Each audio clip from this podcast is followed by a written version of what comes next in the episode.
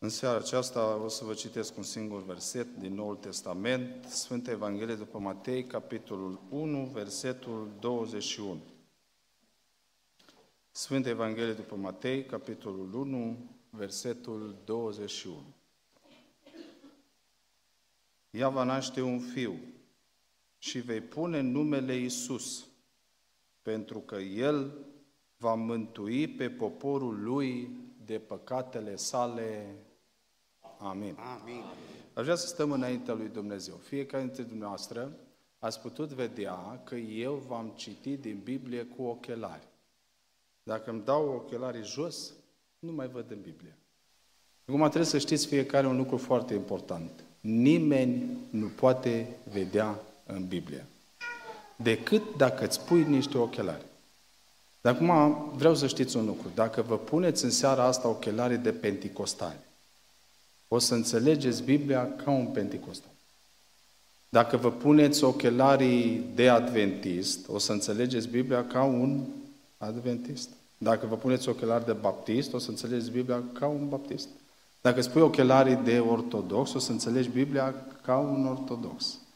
Am un îndemn pentru dumneavoastră. Aruncați-vă ochelarii. Singura pereche de ochelari prin care se poate vedea în Biblie este Duhul Sfânt. Și nu putem merge mai departe. Uitați pentru o jumătate de oră, 40 de minute, că aveți o religie, că aveți niște ochelari. Încercați să-i aruncați și încercați să vă rugați în seara asta ca Dumnezeu să ne dea descoperire. Amin. Să ne dea lumină prin Duhul Sfânt. Amin. Aceasta este rugăciunea care o facem. Nu putem să începem să predicăm cuvântul până nu rugăm pe Duhul Sfânt să ne ajute, să ne dea descoperire și lumină. Nu știu dacă vi s-a întâmplat vreodată să mergeți la o biserică, să ascultați o predică și să nu înțelegeți nimic. Și cine a fost vinovat? Dumneavoastră sau predicatul? E ca să nu dăm vina unii pe alții la sfârșitul predicii, ne rugăm unii pentru alții. Ne rugăm, rugați-vă și pentru mine. Doamne, dă la omul ăsta înțelepciune să ne spună ceva, să înțelegem. Dă-i lumină prin Duhul Sfânt. Dă-ne și nouă lumină să putem pătrunde în cuvântul Tău. Stăm înaintea lui Dumnezeu și facem o rugăciune cu toată adunarea. Amin. Vă invităm să reocupați locurile. Slăvit să fie Domnul! Eu sunt un predicator care nu plac nici introducerile, nici prezentările, așa că o să intru direct în subiect. Sper să nu fiu nici lung. Dumnezeu, pentru că ne-a iubit, ne-a îmbrățișat. Și în îmbrățișarea Lui ne-a lăsat un dar. Deci întotdeauna când cineva iubește, dă, nu cere. Și pentru că Dumnezeu a iubit omenirea, a îmbrățișat omenirea și a lăsat un dar. Știți cum se numește darul? Isus. Deci Dumnezeu ne-a iubit, ne-a îmbrățișat, ne-a lăsat un dar și darul lui Dumnezeu, cadoul lui Dumnezeu se numește Isus. E, ceea ce vreau eu să fac în seara asta este să desfac darul acesta numit Isus și să vedem ce este în dar. Pentru că la unii dintre dumneavoastră s-ar putea să nu vă placă ce conține darul ăsta numit Isus.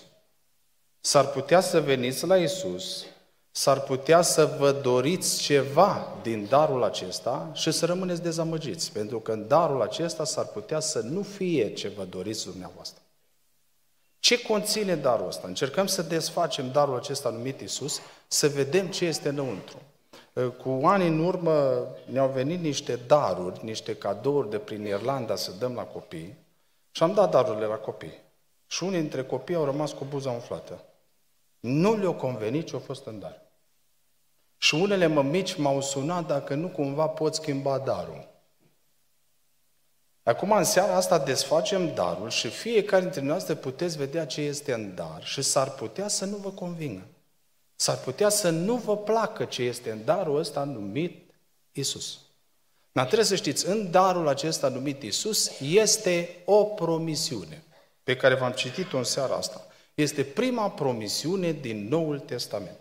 Deci darul acesta numit Isus îl desfacem și găsim în cadou un dar o promisiune. Ce promisiune? În darul acesta este promisiunea că Dumnezeu vă va asigura o viață de succes, de realizări, de lux, de confort, că va scoate din sărăcie, că va rezolva problemele financiare. S-ar putea unii dintre dumneavoastră să veniți la Isus, să vă uitați în darul ăsta și să vă doriți asta. Și o să rămâneți dezamăgiți. Pentru că darul acesta nu conține o astfel de promisiune. Nu că Dumnezeu nu poate da, nu că Dumnezeu nu are putere, dar darul acesta, Iisus, în darul acesta nu este promisiunea că Dumnezeu vă va scăpa de problemele financiare, de sărăcie. O să vă dea o viață de lux, de succese, de realizări, de confort. Dacă dumneavoastră ați venit la Iisus pentru așa ceva, s-ar putea să rămâneți dezamăgiți. Darul acesta nu conține nici măcar promisiunea că Dumnezeu o să ne vindece de toate bolile. Pentru că unii dintre dumneavoastră sunteți săraci, sunteți bolnavi, sunteți necăjiți, ați venit aici și vă așteptați ca în darul ăsta numit Isus să găsiți vindecare. Dar trebuie să știți, nu există în darul acesta numit Isus promisiunea că Dumnezeu îi va vindeca pe toți bolnavii. Dumnezeu are putere. Ne rugăm, Dumnezeu îi vindecă pe unii, dar nu îi vindecă pe toți. Deci noi nu v-am putea promite în seara asta, măi, dacă voi luați promisiunea asta din darul ăsta numit Isus, o să vă meargă bine. O să aveți succes, o să aveți realizări. Dumnezeu o să vă vindece pe toți. Eu nu pot să fac o astfel de promisiune pentru că darul acesta Iisus nu conține. Nu că Dumnezeu nu poate. Ă, poate că unii urmăriți știrile și vă așteptați ca Dumnezeu să salveze sau să existe promisiunea asta că Dumnezeu va scăpa oamenii, lumea asta de corupție. De corupții care conduc guvernele, imperiile și vă așteptați Dumnezeu să facă niște răsturnări, să răstoarne imperii, guverne.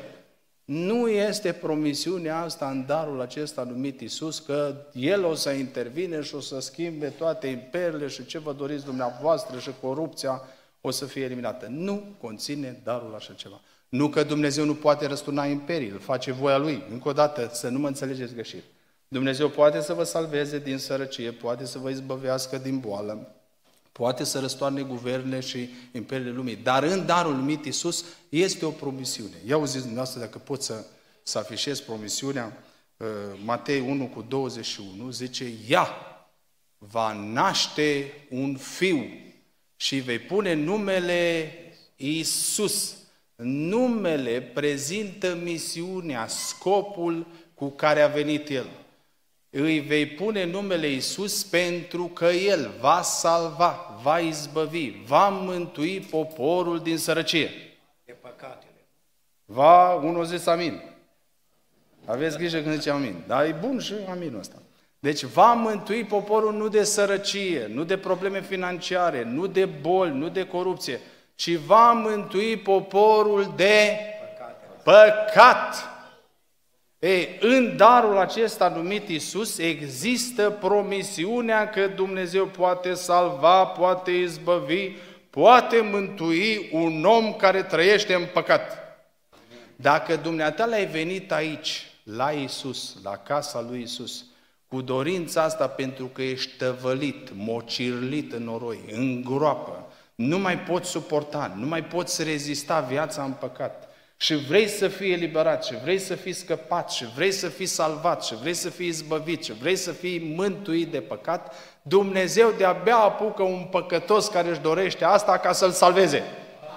Dar darul acesta numit Isus, nu că El nu are putere peste toate lucrurile astea, dar darul acesta în Isus găsim într-un mod special promisiunea asta că poate să salveze și să mântuiască omul din păcat.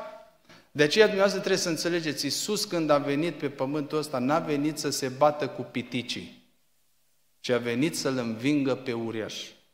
Tot ce am vorbit mai înainte, și boala dumitale, și sărăcia, și probleme financiare, sunt niște pitici înainte.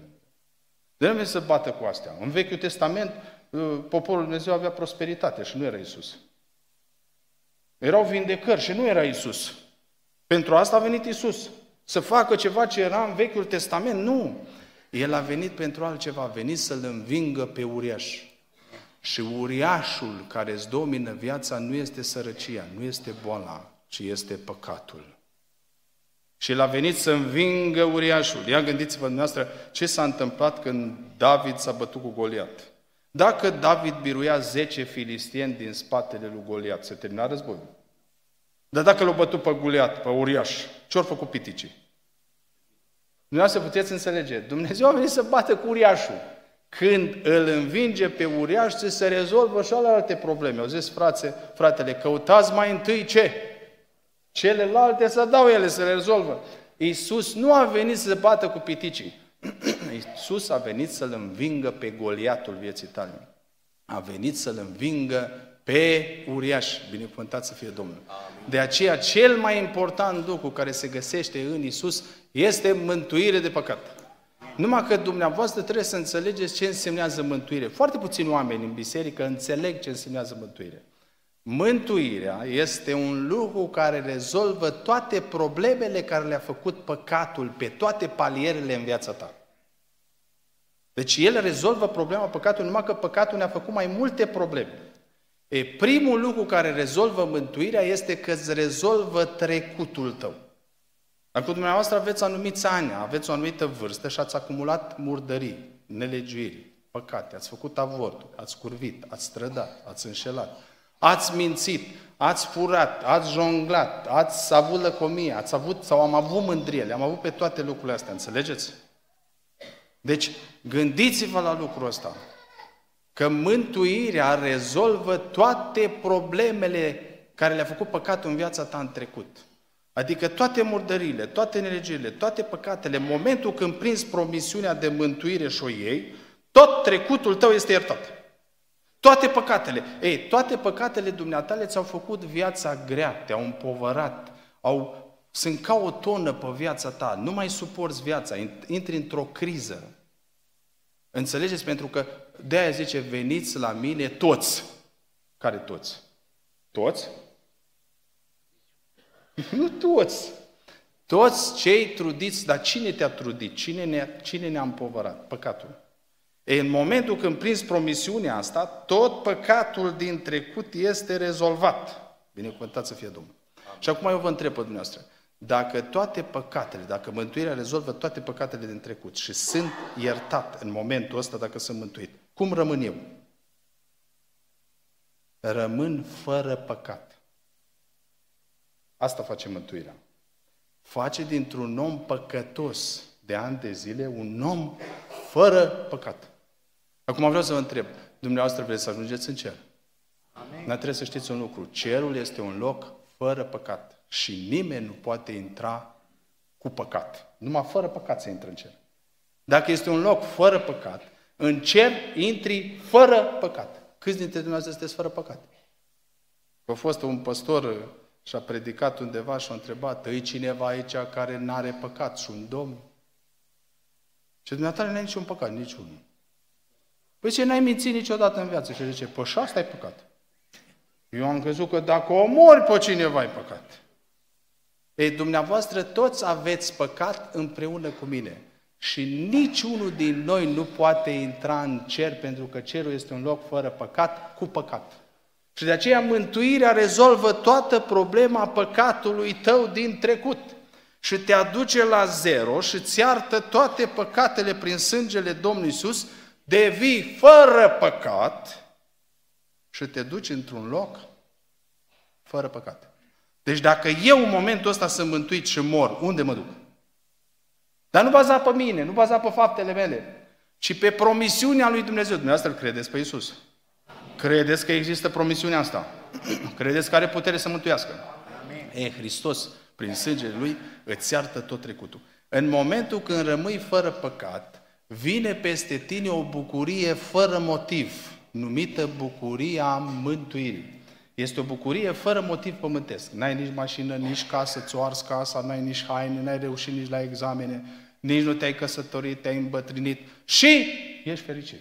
Și oamenii te întreabă, băi, dar de unde? Pentru că mântuirea când își șterge toate păcatele și rămâi fără păcat, îți dă o bucurie fără motiv pământesc. Și atunci poți să cânți. O, cât mă simt de fericit că am un BMW. Așa zice cântarea. Deci, o, cât mă simt de fericit că am bani, că am afaceri. Nu. Ce o, cât mă simt de fericit că am ce? Mântuitor. Mântuitor. Păi dacă mi s-au iertat toate păcatele, ascultați-mă, în noaptea în care Dumnezeu mi-a iertat mie tot trecutul, toate păcatele, am avut impresia că îmi iasă niște aripi. Și îmi venea să zbor. Parcă nu mergeam pe, pe, pe pământ. Băi, zic, ce am ce cu mine? Am fost fotbalist, n-am câștigat niciun meci. N-am fost cu nicio fată la cofetărie, n-am băgat niciun ban în buzunar. Păi de unde e bucuria asta? Era o bucurie fără motiv pământesc, pentru că eram mântuit. E, mântuirea rezolvă toată problema trecutului dintr-un păcătos, dintr-o prostituată, dintr-un vameș, dintr-un nenorocit. Face un om fără păcat. Păi asta e bucurie extremă. Asta, gândiți-vă dumneavoastră că ați avea 2 miliarde de plătit la bancă. Și banca îți trimite un mesaj că ți-o iertat toată datoria. Păi eu vă spun că și ăștia de 80 de ani ați stopăi. Vine peste voi o bucurie. Mă, mă ierta banca. Păi dacă pământește, te bucur că ți-o iertat cineva 100 de milioane, un miliard. Gândiți-vă când ți se iartă toate miile de păcate din trecut și devii curat ca lămâița. Și ești ca un fulg de zăpadă, ușor, și ai bucuria mântuirii. Ei, dar trebuie să înțelegeți, asta nu este o mântuire completă. Mântuirea nu rezolvă doar problema păcatelor din trecut, nu-ți rezolvă doar trecutul și te lasă fără păcat, ci rezolvă și problema prezentului cu păcătosul. Pentru că problema de fond nu este păcatul, ci este păcătosul care face păcate. Acum, dacă Dumnezeu mă iartă de toate păcatele și eu rămân păcătos, ce fac în continuare? Păi asta e mântuire? Ce salvare? Ce veste bună e asta? Adică Dumnezeu îmi șterge tot trecutul, mă lasă fără păcat și eu păcătos ce pot să fac? De aceea sunt unii oameni care vin din lume la biserică și zic fraza asta. M-aș pocăi, dar nu pot să, mi-e frică că nu pot să, să țin. El știe ce știe, pentru că el știe că în interiorul lui este un canal cu un robinet deschis unde curge numai păcat și nelegire. Și zice, bă, Dumnezeu mi iartă toate păcatele din trecut. Dar eu știu cine sunt în interior și ce o să fac mâine. Deci n-are rost să mă pocăiesc, să mă fac de rușinea tuturor. Pentru că nu înțelegem de fapt că mântuirea oferă iertare pentru tot trecutul, dar și putere ca să nu mai păcătuiești. Asta este mântuirea. Are două părți, iertare și putere. Adică dumneavoastră trebuie să înțelegeți, fiecare dintre noi avem în interior o fire păcătoasă, un robinet deschis și un canal unde curge păcat. Nici un om nu poate opri robinetul ăsta. Pavel zice, vreau, am voința, dar n-am ce? N-am putere să opresc robinetul ăsta. Deci niciunul dintre dumneavoastră puteți să vă bateți cu păcatul cât vreți. Păcatul tot va curge, tot va curge, tot va curge, pentru că niciun om nu poate opri robinetul păcatului.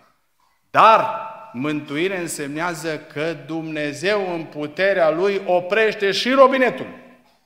Șterge toată murdăria, dar oprește și robinetul ca să nu mai curgă murdăria. Asta însemnează mântuire, iertare și putere. A, lupta mea din momentul ăsta este să țin robinetul închis. Deci acum vă luptați până la sânge. Vă purtați cu asprime, să nu cumva să mai deschideți robinetul, că ajungeți înapoi. Ce Dumnezeu, eu am oprit robinetul, s-a terminat cu o viață trăită în păcat. Asta nu semnează că nu vom mai avea niciodată accidente. Dar nu vom mai trăi o viață în păcat, cum am fost înainte. Pentru că mântuire însemnează iertare de păcate și putere peste păcat. Acum gândiți-vă, spunea cineva o ilustrație și spunea că la un azil de nebuni îi trata pe bolnavi. Și testul, după un tratament, să vadă dacă își reveneau, era următor. Dădeau drumul la un robinet cu apă, până umplea ghiuveta și curgea pe jos. Și îi dădea la bolnav o găleată și un mop. Și îi spunea, curăță tot. Acum, dacă bolnavul își revenise psihic, ce făcea prima dată? Pe robinetul, după aia făcea curat. Dumneavoastră înțelegeți ce înseamnă mântuire? Nu însemnează numai mop și găleată. Noi tot, Doamne iartă Doamne iartă Doamne, iar la mărturisire, iar la spovedanie, iar, și eu tot aia fac. Păi nu-i normal, trebuie închis și se face curățenie. Că dacă nu, nu va fi curat. Asta nu e mântuire, te bagă într-o criză, te bagă într-un război. Păi adică mi-a iertat păcatele și mă las așa. Sau gândiți-vă dumneavoastră că aveți copii și îi învățați, domnule, nu te duce pe stradă că se fac excavații cu excavatoare, se bagă canalizare și se fac grop, să nu cumva îl înveți pe copil să cadă acolo. Și copilul nu te ascultă. Și se duce afară și pică în groapă. Și țipă din groapă, groapă și strigă, tati, tati, și tu te duci repede, ce fiule? Și el din groapă zice, tati, nu te-am ascultat, am greșit, am păcătuit, te rog frumos, iartă-mă. Și tu te uiți la fiul tău din groapă și zici, fiule, te-am iertat, la revedere și pleci. E salvat copilul. Păi dar nu l-a iertat. Nu, asta nu e mântuire. Unii au impresia că mântuire însemnează iertare de păcate. Nu. Mântuirea are forța să-ți ierte toate păcatele, dar are și putere peste păcate. Adică se bagă în groapă și te izbăvește, te salvează. Că dacă te lasă în groapă iertat, ce o să faci în groapă? Deci asta însemnează mântuire, izbăvire, salvare, iertare și putere. Acum, dacă vreți să urmăriți două evenimente în Biblie, atunci erau într-o perioadă de tranziție separate, dar acum sunt la pachet. Unul se numește Golgota și unul se numește Cinzecime. Ce face Golgota? Iartă toate păcatele. Vreau să vă întreb, Duhul Sfânt la cinzecime o venit să ierte păcate? Dar pentru ce a venit? Putere pentru ce? Să nu mai faci păcate. Deci mântuirea, deci dumneavoastră trebuie să înțelegeți, dacă luați promisiunea asta Iisus, nu trebuie să vă fie frică, trebuie să credeți că Dumnezeu vă iartă toate păcatele, dar vă dă și putere. Asta însemnează mântuire. Iertare și putere. Golgota și Duhul Sfânt. Golgota și cinzecime.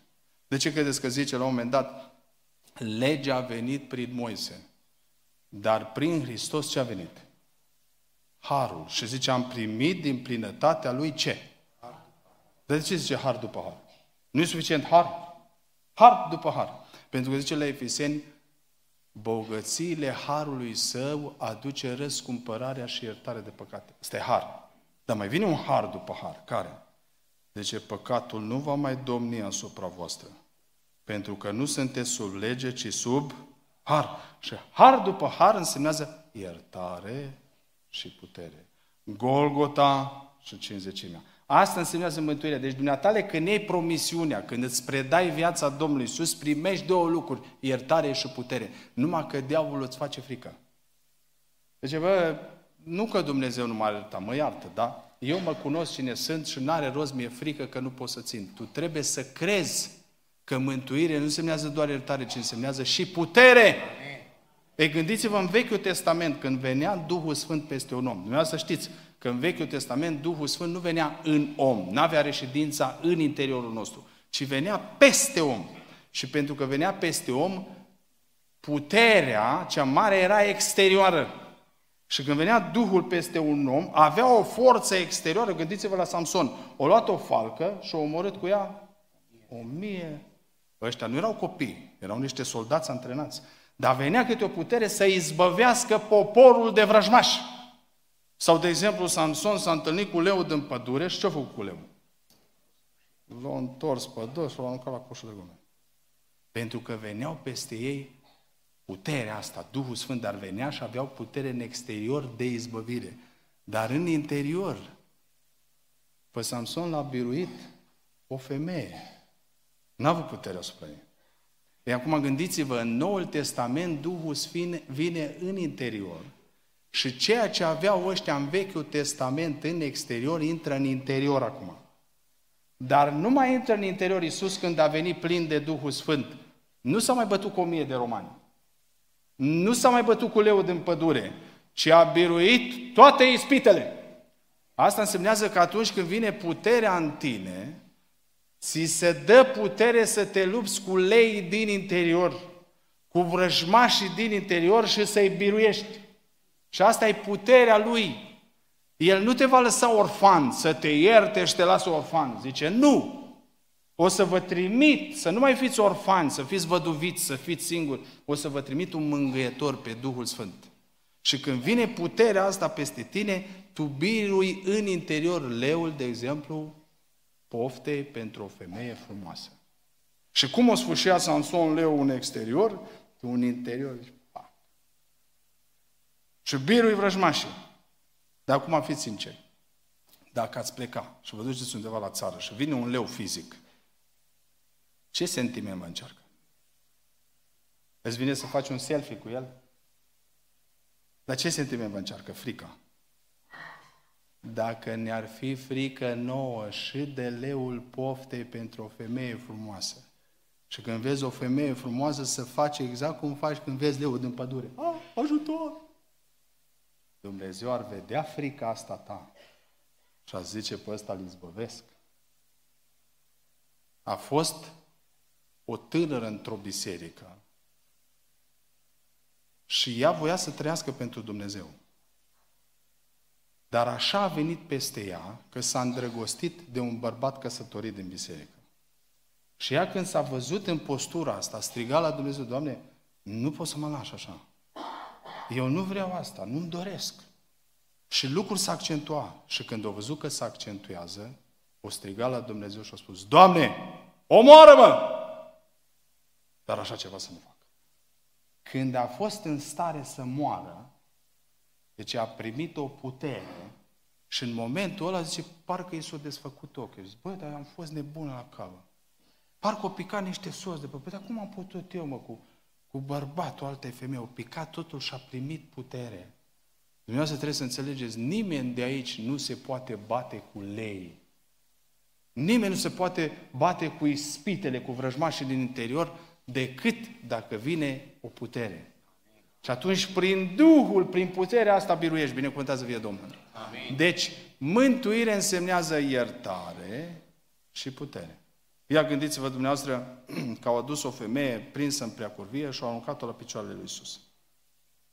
Ce a spus Domnul Isus? Primul lucru, nici eu nu te osândesc, te iert. Și doi, ăsta atât, pleacă, pleacă și...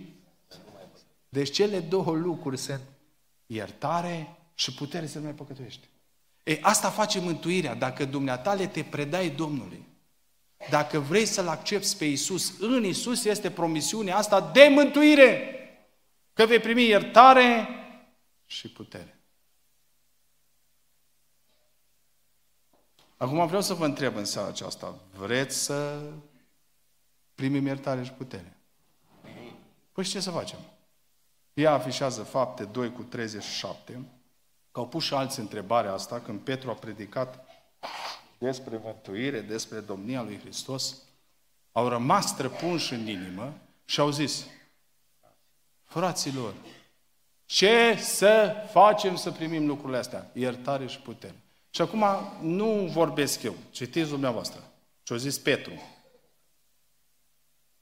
Pocăiți-vă! Și după pocăință, le-a zis Petru, fiecare din voi să fie botezat în numele lui Isus. Adică ce înseamnă Isus? Va mântui. Deci mântuirea este legată de pocăință și nu există o altă șansă și o altă cale de a prinde mântuirea în Isus decât prin pocăință. Și când ai prins mântuirea prin pocăință, lucrul ăsta se exprimă într-un botez. Deci botezul nu este înainte de pocăință, ci este după pocăință, după experiență. Prima dată trebuie să aibă loc experiența de mântuire și apoi botezul. Ei, gândiți-vă, momentul când te-ai pocăit, te-ai botezat, urmează două lucruri. Spre, unu, iertarea păcatelor și doi, veți primi ce? Observați, iertare și putere. Iertare și putere. Și ori de câte ori te duci la vale și vrei să fii zbăvit și salvat, nu există o altă cale pentru a primi iertare și putere decât pocăința. Amin. Numai asta e baiul. Ne place să cântăm, ne place să predicăm, ne place să ne rugăm, ne place să venim la biserică, dar nu ne place să ne pocăim. Dar ce-o fi pocăința asta?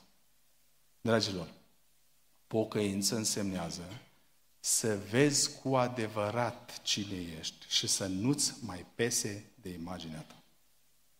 O zis cineva, zice, zice, eu mă pocăiesc, dar să nu știe nimeni. Cum o fi aia?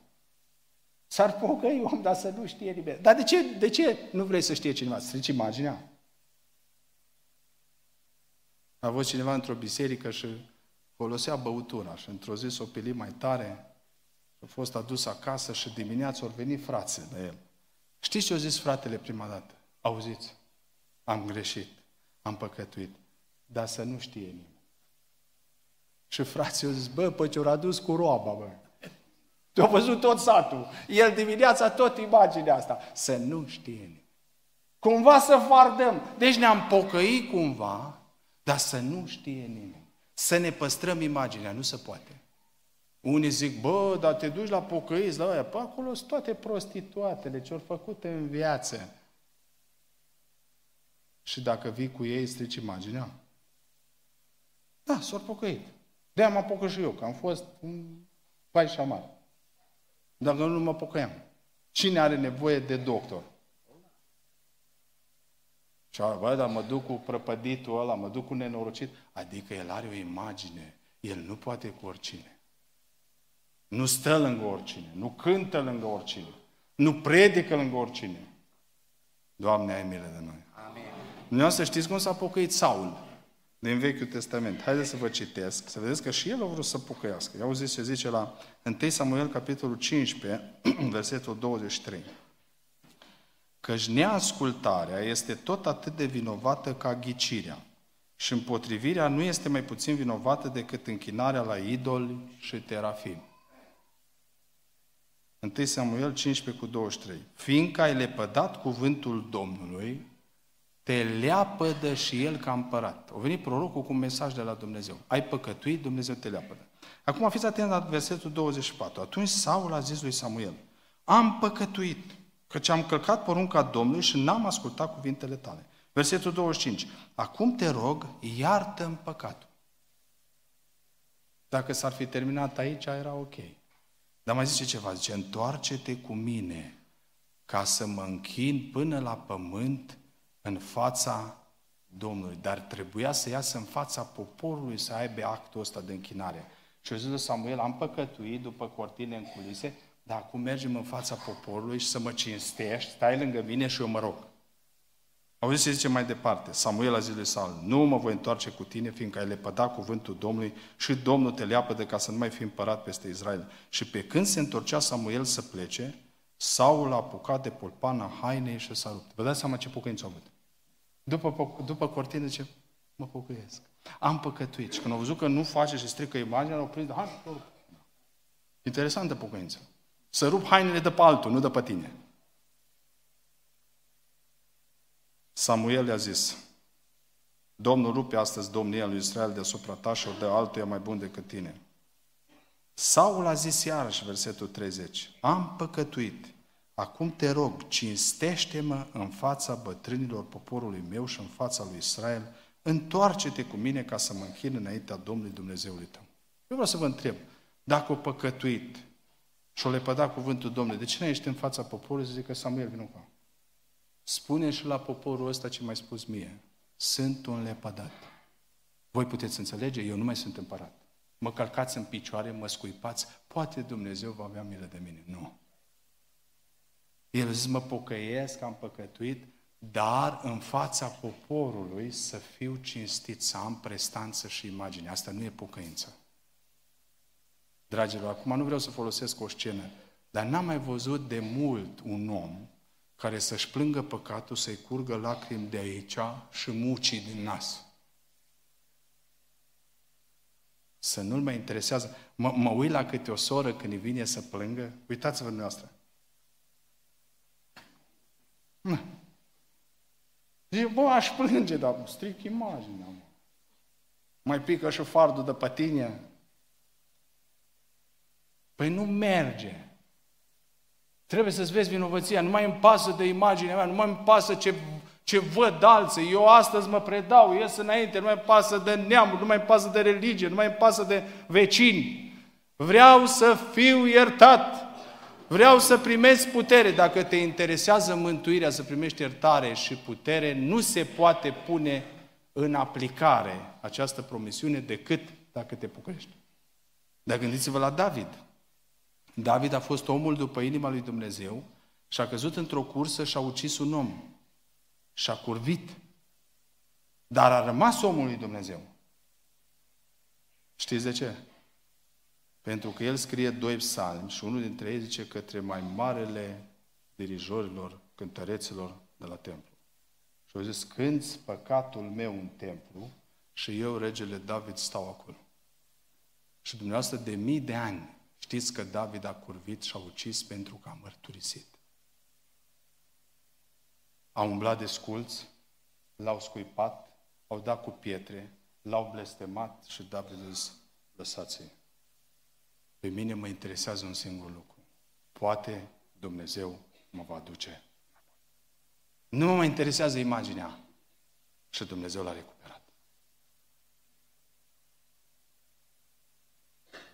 Unul dintre predicatorii din țară se numește Marius Cruceru. Nu știu câți dintre dumneavoastră ați auzit de Marius Cruceru. El a avut un frate, Aurel Cruceru. Și tatăl lor a fost păstor undeva pe la Ploiești. Aurel Cruceru avea auz absolut. Ce însemnează asta? Însemnează că dacă bați în ceva, punea nota. Dădeai în altceva, îi punea nota. Și a făcut o trupă și la 18 ani s-a dus în lume. A evadat din familie, din biserică, n-a mai vrut să audă de Dumnezeu și Marius Cruceru, care a ajuns și el slujitor, a spus, zice, n-am văzut om mai prăpădit și mai golan ca fratele meu. Îl cunoștea Ploieștiu, Sinaia, Bucureștiu, prăpădit și golan. Zice, odată la mormântarea unui frate de-al nostru, i-am spus despre pocăință și s-a uitat la mine și a zis așa, Marius, dacă mai deschizi gura despre pocăință, te-am scos afară din casa mea. Deci era în stare să mă scoată afară. Zice, n-am mai vorbit de atunci despre pocăință, dar în fiecare an îl sunam de sărbători să-i spun o urare. Și zice, a ajuns la 58 de ani. Și mama ne-a tot învățat să ne rugăm pentru el, dar Marius zice, bă, câine bătrân, ăsta nu se mai pocăiește. Ce nu mai îmi venea mie așa, dar la 58 de ani, când l-am sunat înainte de Pașcu o săptămână, ca să îl felicit, să-i fac o urare, înainte ca să închin, zice, stai, stai Marius, nu închide. Păi, ce auzi? Mâine mă duc la biserica noastră. Mă zic, cum biserica noastră? Că asta a fost de la 18 ani înapoi. Ce mâine mă duc la biserica noastră. Ce peste o săptămână eram undeva în Arad să predic și am primit un mesaj. Și cineva de la Ploiești îmi scria un mesaj, zice, nu vă supărați, frate Marius Cruceru, numele Aurel Cruceru are vreo legătură cu dumneavoastră? Pentru că zice, când păstorul a făcut anunțurile la biserică, a ieșit în fața adunării cu costumul ud. Atât o plâns de o negrit costumul. S-a uitat la tot publicul și a zis, oameni buni, tatăl meu a fost păstor aici. Mi-am bătut joc de voi. Mi-am bătut joc de credință. Mi-am bătut joc de biserică, mi-am bătut joc de viața mea. Mă mai puteți primi înapoi? Mărturisea fratele Marius Cruceru și spunea, n-am văzut în viața mea un om mai schimbat ca fratele meu. Iertare și putere. Pentru că cu cât pocăința e mai adâncă, cu ei se iartă mult, cu cât pocăința e mai adâncă, iertarea o simți mai adânc și puterea mai mare. Cu cât e superficial, nu, nu țin la imaginea, nu vei primi nici iertare, nici putere. Și spunea fratele Marius, când l-am văzut pe fratele meu, la 58 de ani, că sunt toți la Domnul, deci m-a fost ciudă. Bă, toată viața lui un golan și un prăpădit. Și acum se pocăiește. Și el a dus greu. Și parcă mi-era ciudă, dar se bucura. Deci a mai trecut un an jumate, aproape doi ani, și a făcut o orchestră cu copii, cânta în biserică, și peste vreun an jumate, doi ani, zice, fratele meu s-a ridicat în picioare în biserică, zice, vreau să lau pe Domnul cu o cântare. Vine o zi, vine o zi, când dureri nu vor mai fi. O cânta cu orchestra de copii două cântări, s-o așeza pe scaun, a zâmbit și a plecat. Ce tinerii se uitau la el și zicea, fratele Aurel ne zâmbește, dar nu mai vrea să vină înapoi. Dumneavoastră știți ce înseamnă mântuire? să mori cu zâmbetul pe buze. Asta face mântuirea. Îți spune un zâmbet înainte să mori. Da, știu că unii avem răutate. Cum, mă, 60 de ani a fost un stricat, un prăpădit, s-o pocăit, zâmbește și se duce în cer. Dar de ce ești rău? Dacă Dumnezeu e bun. Parcă nu-ți convine, parcă se întoarce ceva prin tine. Cum, mă, lasă-mă atâția ani, acum la 100 de ani o mai iartă Dumnezeu. Da. 100 de ani, 90, 80, până la 15 ani, 17 ani. Dumnezeu iartă și dă putere. Slavă lui. Și te mântuiește și îl lasă dintr-un om cu păcat, un om fără păcat. Îți dă putere și înainte de a veni Doamna îmbrăcată în negru, moartea, faci ca Simeon. Încep să cânți. Slobozește în pace pe robul tău, stăpâne, ce au văzut ochii mei, zâmbești și ai plecat. Ascultă-mă. Într-o zi ai să mori ca și mine. Vei avea un zâmbet pe buze. Mântuirea, promisiunea asta în Iisus, îți dă un zâmbet înainte de moarte. Oare să pierzi asta pentru ce? Dar ascultați-mă, nu puteți pune mâna pe zâmbetul ăsta decât prin pocăință. În seara aceasta zic și eu ce a zis Petru. Pocăiți-vă. Și dacă este cineva care nu s-a botezat după pocăință, să fie botezat în numele Lui Iisus Hristos. Și ascultați-mă, credeți-L pe Dumnezeu. Veți primi iertare și putere. Eu n-am crezut vreodată că mă las de anumite lucruri care le făceam. Și am știut că nu mă pocăiesc pentru că eu n-am cum să las lucrurile astea. Dar ascultați-mă, când m-am predat Domnului, când am îngenuchiat înaintea Lui și am cerut, ai milă de mine, Dumnezeu mi-a iertat păcatele și mi-a dat putere. Nu sunt perfect. Încă am greșeli, încă se lucrează, încă e șantier în mine, dar ascultați-mă, am o viață nouă. Asta face mântuirea. Și într-un final zâmbești și ai plecat. Dumnezeu să ne mântuiască Amin. pe fiecare dintre noi. Amin. Amin.